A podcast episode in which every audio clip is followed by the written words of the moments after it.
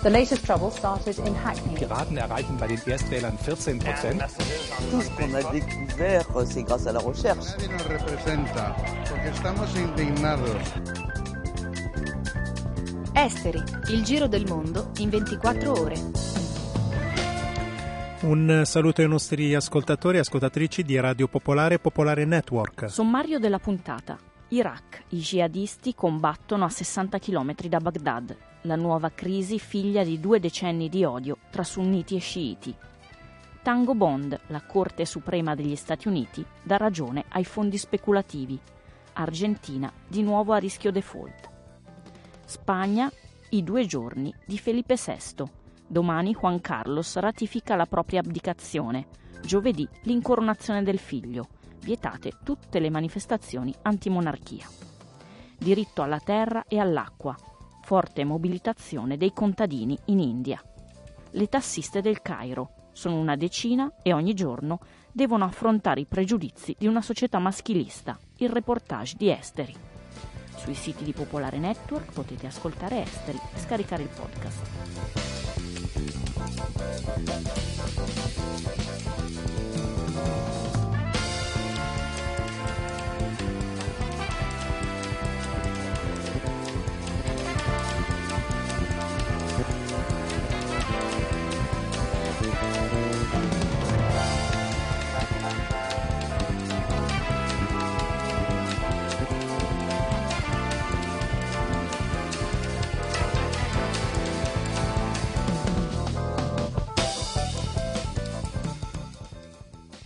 E partiamo dalle notizie. Ucraina, un'esplosione si è prodotta lungo un gasdotto che porta il gas russo in Europa. L'incidente è avvenuto in una zona poco abitata nella regione di Poltava e non ha provocato vittime né conseguenze sul flusso di gas.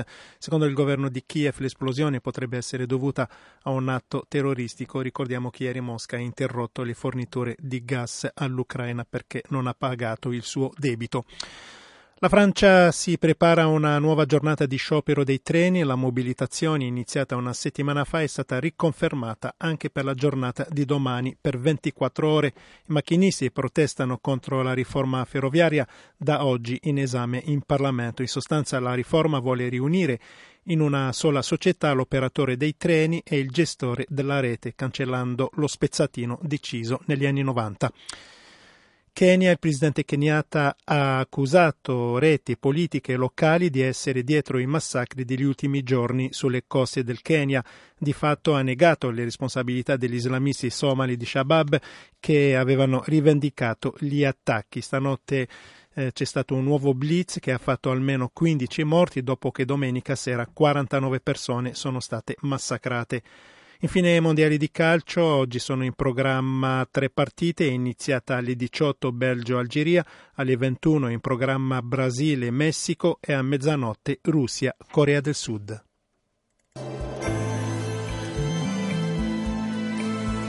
Esteri, il giro del mondo in 24 ore. Radio Popolare, Popolare Network.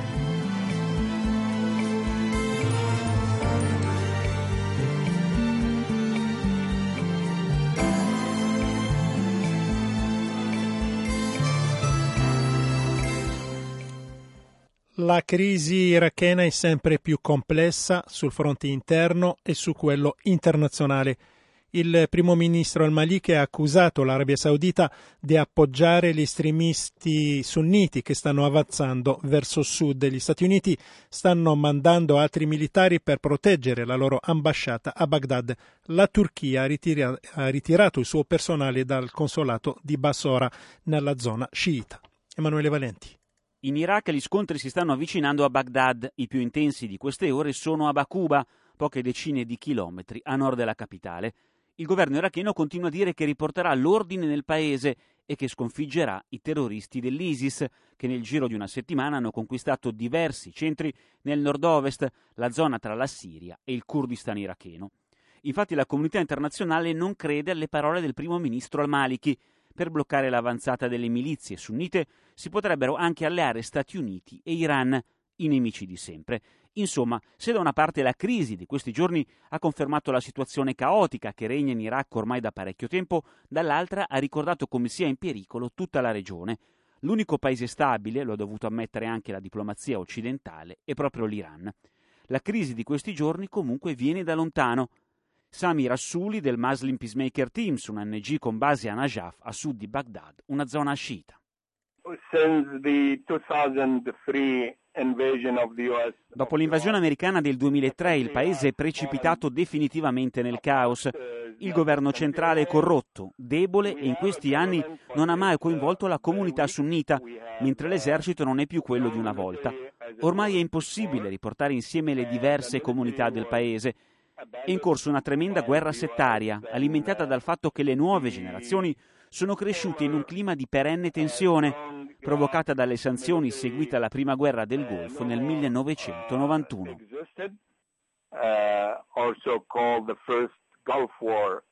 Chi alimenta la guerra settaria ha gioco facile, visti i tanti problemi della società irachena. Uh, we have uh, right now uh, almost Oggi quasi l'80% dei giovani iracheni è analfabeta. Sono quindi tutti potenziali discepoli di chi predica l'odio nei confronti delle altre comunità etnico-religiose. Sono cresciuti in questa situazione ed è molto difficile provare a educarli in un altro modo, anche perché il sistema educativo iracheno è molto scadente e il governo non ha interesse a fare questo. Purtroppo l'Iraq è pronto ad essere diviso sulla base delle comunità che abitano le diverse zone del paese partitioned and divided, unfortunately. Dopo l'Egitto, la Siria, la Libia, seppur ognuno a modo suo, ora anche l'Iraq sta mettendo a nudo tutta l'instabilità del Medio Oriente. Dicevamo prima che per l'Occidente l'unico partner affidabile per arginare i gruppi sunniti può essere solo l'Iran. Il nemico comune è l'ISIS, gli estremisti islamici sunniti finanziati in parte dai paesi del Golfo e presenti anche in Siria. Ma nella rivolta di questo periodo c'è molto di più. Sentiamo ancora Sami Rassuli da Najaf. Uh, Bisogna stare attenti, i gruppi armati nel nord e nell'ovest dell'Iraq non sono solo l'ISIS, cioè non ci sono solo estremisti islamici sunniti che arrivano dall'estero, Afghanistan, Asia centrale, Cecenia, altri paesi arabi. Ci sono anche molti iracheni locali, leader tribali, Certo, molti sono sunniti, si sentono discriminati dal governo centrale a guida sciita e diversi hanno un passato nell'esercito di Saddam, quindi sono addestrati e sanno fare strategia militare. Da qui i successi sul campo. In ogni caso è importante sottolineare che molti sono iracheni locali. Uh, Dall'altro lato sono pronti a combattere tanti altri iracheni locali, quelli delle zone sciite lo scorso fine settimana il portavoce dell'Ayatollah Sistani ha chiamato i volontari ad arruolarsi per combattere e fermare l'ISIS. Ho visto moltissimi giovani sciiti andare nei campi di addestramento. È molto brutto per il nostro paese. Al loro fianco potrebbero arrivare presto anche i militari iraniani, pronti a intervenire perché per Teheran la stabilità della regione è fondamentale.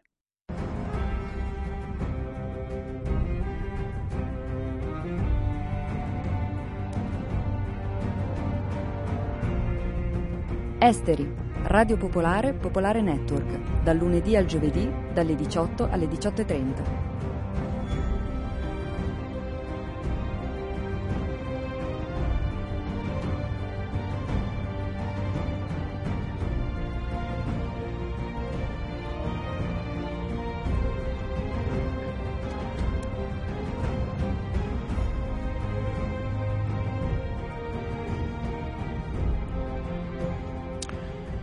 Andiamo in Argentina. La presidente Cristina Kirchner ha definito un'estorsione l'annuncio della Corte Suprema degli Stati Uniti sul fatto che Buenos Aires deve pagare oltre un miliardo di dollari ai fondi Edge Fund per bond in default.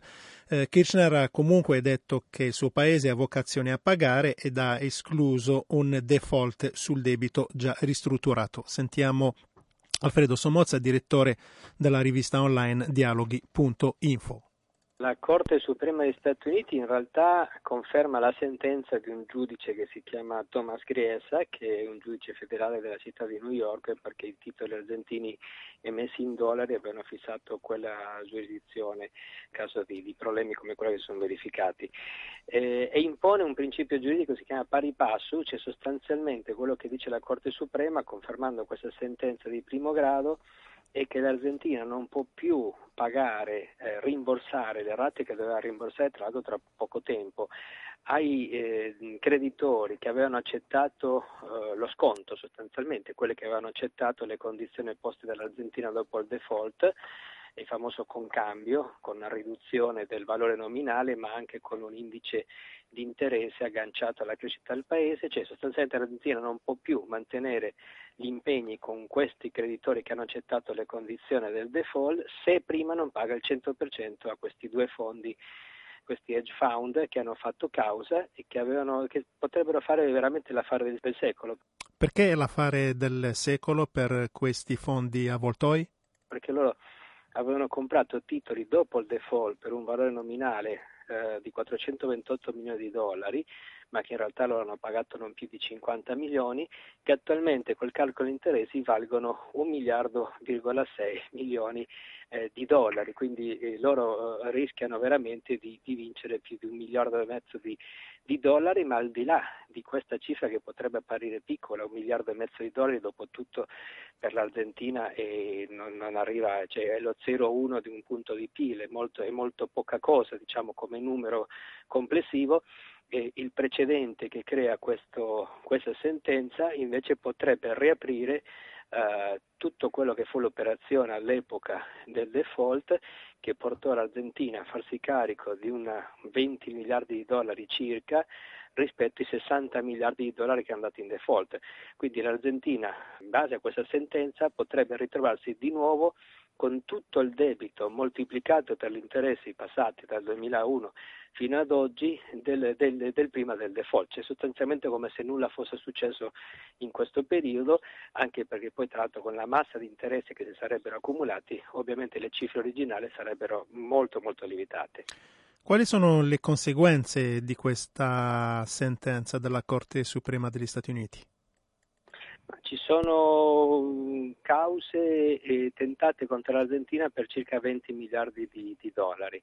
Uno dei più importanti soggetti che hanno mosso cause contro l'Argentina è la cosiddetta Tax Force Argentina, che è il gruppo delle banche italiane che rappresentano collettivamente circa 50.000 risparmiatori italiani che stanno anche loro aspettando una sentenza negli Stati Uniti in questo, in questo periodo. Quindi effettivamente i soggetti sono diversi e tra l'altro questa sentenza si inserisce in un momento eh, a ridosso di un accordo raggiunto tra l'Argentina e il Club di Parigi. Il Club di Parigi è il club dei principali creditori dell'Argentina pubblici, cioè stati, anche l'Italia, l'Italia, la Francia, la Spagna, eccetera, un accordo raggiunto settimana scorsa a Parigi e che, eh, nel quale l'Argentina ha accettato di rimborsare a questi stati circa un miliardo e mezzo di dollari.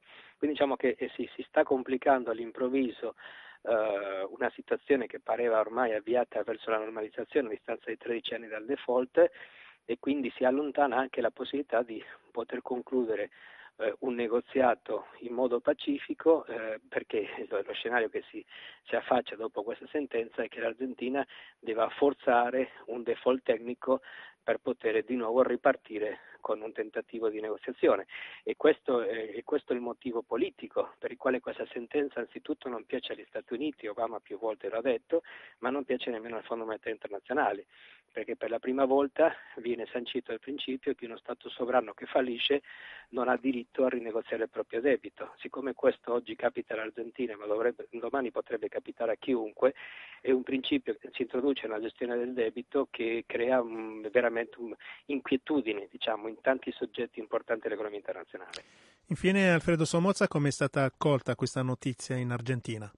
La Presidente ha parlato a catene unificate ieri sera per la notizia, eh, è stata vissuta molto male, in realtà devo dire che in buona parte se l'aspettavano che venisse confermata la sentenza del giudice Griesa che risale alla, all'anno scorso, quello che in Argentina forse contano di più che avesse una, un'influenza maggiore di quanto non ha avuto eh, appunto l'interessamento diretto di, di, Obama piuttosto che il Fondo Monetario Internazionale. Da questo punto di vista la magistratura americana si dimostra ancora una volta abbastanza eh, diciamo, poco condizionata dal potere politico e casomai molto condizionata dal potere finanziario.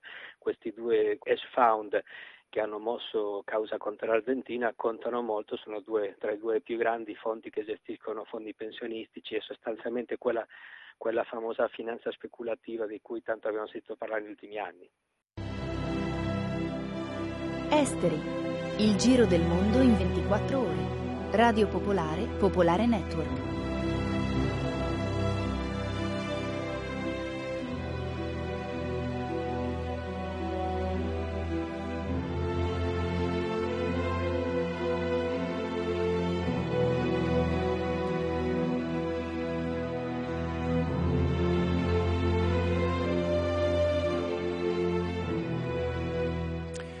Andiamo in Spagna, li abbiamo definiti i due giorni di Felipe VI perché domani suo padre Juan Carlos ratificherà la propria abdicazione e poi giovedì ci sarà l'incoronazione quindi del figlio. Nel frattempo sono state vietate tutte le manifestazioni anti-monarchia oppure quelle che eh, chiedono un referendum sulla monarchia o repubblica. Il servizio di Giulio Maria Piantadosi.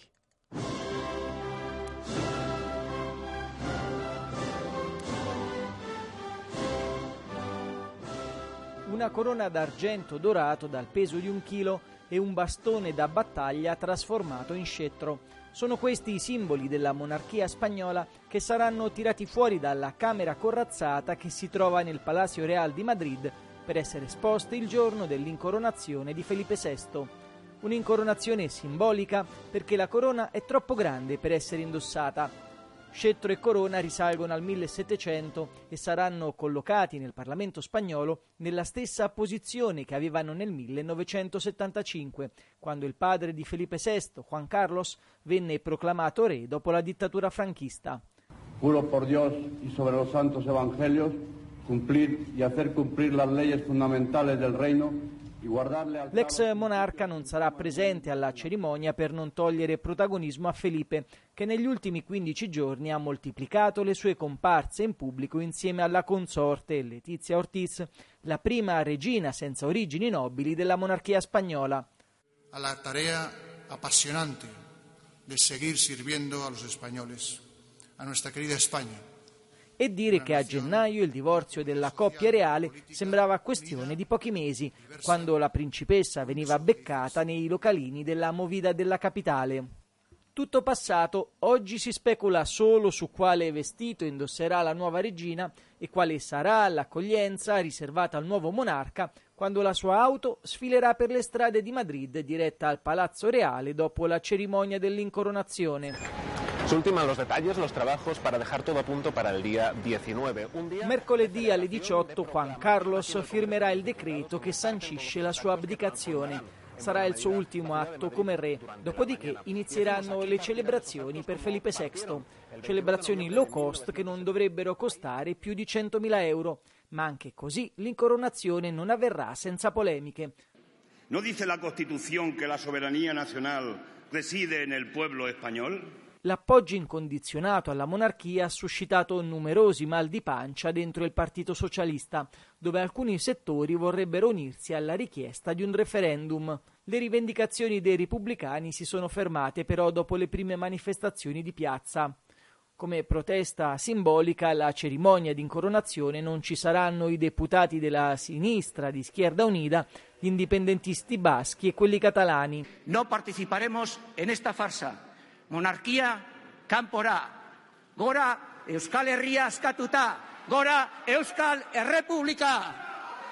Un altro terreno di scontro sono però i privilegi concessi all'ex re che continuerà a chiamarsi Sua Maestà Juan Carlos. Il premier Mariano Rajoy vuole approvare in tempi stretti una legge che limita al Tribunale Costituzionale la possibilità di giudicare l'ex re e mai per gli atti compiuti durante i suoi 39 anni di regno.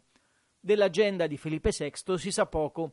C'è chi spera sia un re di rinnovamento per chiudere definitivamente l'epoca degli scandali che hanno infangato la Casa Reale e favorire la soluzione delle tante crisi che affliggono la Spagna, da quella economica fino a quella aperta dagli indipendentisti catalani. Una nación, una comunidad social y política unida, diversa, che hunde sus raíces en una historia milenaria.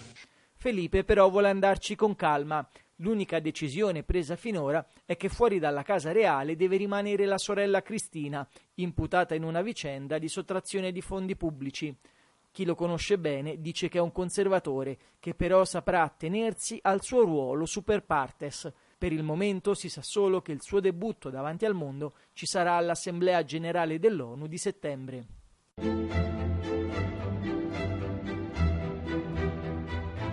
Esteri. Il giro del mondo in 24 ore. Radio Popolare, Popolare Network.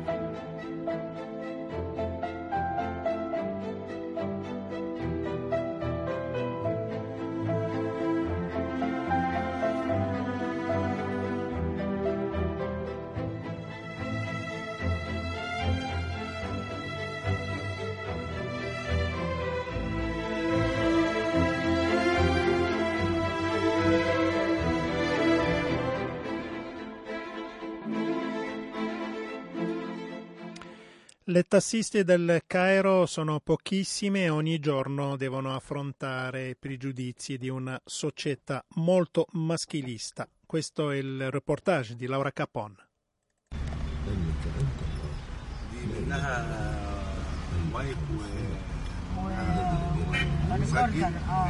Il notiziario di Radio Masra, la radio di Stato egiziana più ascoltata nel paese, si confonde con il rumore del traffico infernale del Cairo.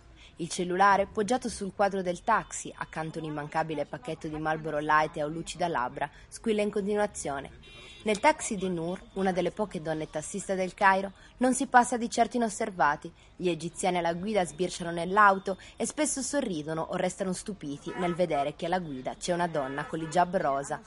My name is Noor. I have seven children. Mi chiamo Noor, ho tre figli, due gemelli di 19 anni e una di 14. Guido il taxi da 5 anni e credo che questo lavoro sia ottimo per le donne. Mi piace perché sento che questa sia la mia attività. Per le donne in generale è giusto che abbiano il proprio lavoro e il proprio stipendio per loro, per i figli e la famiglia. Nel quartiere popolare di Mbaba dove vive è una celebrità. Tutti si fermano a salutarla quando intorno alle 10 comincia la sua giornata di lavoro. Essere una donna alla guida di un taxi in Egitto non è facile. Le molestie e i pregiudizi di cui il genere femminile è diffusamente vittima nel paese si amplificano quando una donna è alla guida. Ma cinque anni fa Nur, dopo essere stata abbandonata dal marito e aver fatto svariati lavori per mandare avanti la famiglia, ha deciso di comprare un taxi. Uh. Ho comprato un taxi nuovo con un prestito dalla banca, poi l'ho dato in gestione a un uomo, ma non ha lavorato come doveva. Alla fine mi sono detta che questa era la mia macchina, ma se l'autista a cui avevo dato in gestione il taxi non aveva voglia di lavorare, non poteva certo darmi da vivere. Allora un giorno ho preso il taxi dal garage, l'autista mi ha guardato e mi ha chiesto dove stessi andando e io ho risposto, vado a lavorare. You took this taxi? I said yes. Where you will go? I said I will go to work. Ora Nur vuole fare tesoro della sua esperienza e aprire una scuola per tassiste. La Nur Academy, prossima all'apertura, punta a formare ogni anno 25 donne, non solo con lezioni di guida, ma anche con corsi di inglese per essere in grado di lavorare con i turisti e workshop sui diritti delle donne. Uh, this academy for ladies uh, uh, to teach Questa accademia di guida per sole donne permetterà loro di prendere anche la patente. Le donne che verranno all'accademia dovranno avere un'età compresa tra i 25 e i 40 anni. Inoltre valuterò il loro curriculum e se non avranno soldi farò in modo che possano frequentare gratis e quando iniziano a guadagnare daranno una percentuale all'accademia. Questi soldi poi serviranno di nuovo per dare altre borse alle future alunne con condizioni economiche disagiate. La questione della formazione professionale delle donne è molto importante nel paese. Secondo i dati forniti dalla Banca Mondiale, la disoccupazione femminile in Egitto è circa al 22%, una percentuale che aumenta tra le donne di ceto sociale basso. Come spiega anche Nur, dare lavoro alle donne significa emanciparle e cambiare le dinamiche familiari, spesso soggiogate dal potere economico esclusivo degli uomini. A Torino Esteri è su Radio Flash 976.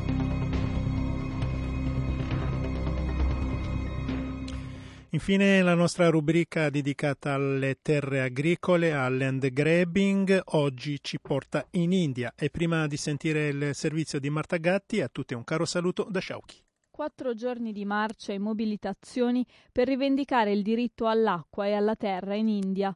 Uomini, donne e bambini appartenenti al gruppo indigeno dei Saharia sono scesi in piazza dal 15 giugno. Molti di loro provengono dal Karal Block, distretto di Shiopur, nello stato del Madhya Pradesh.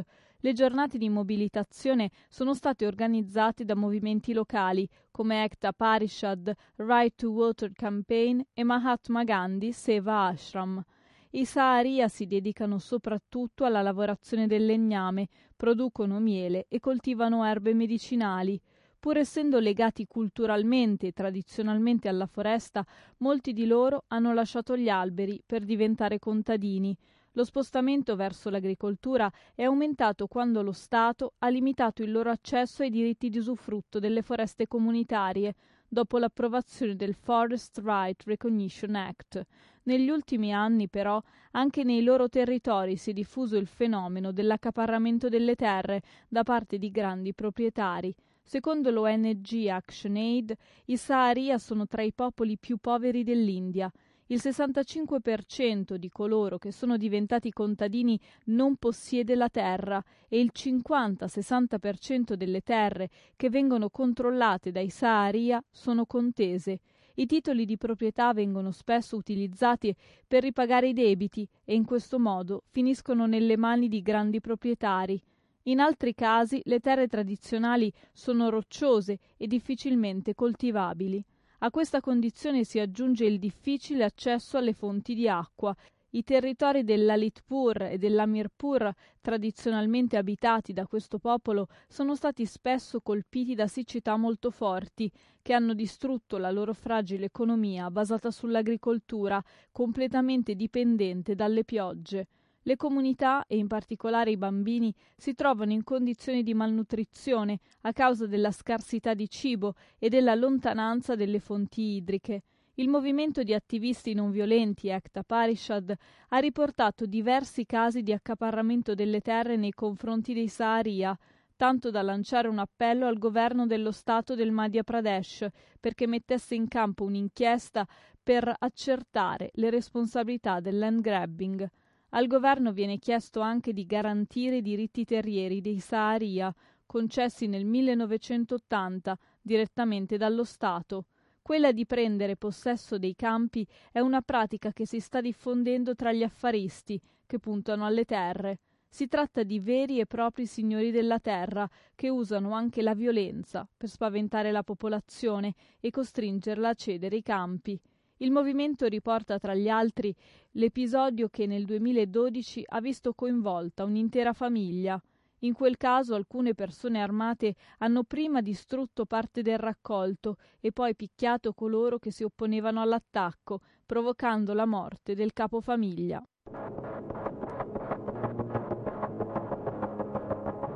Avete ascoltato Esteri, un magazine di Radio Popolare.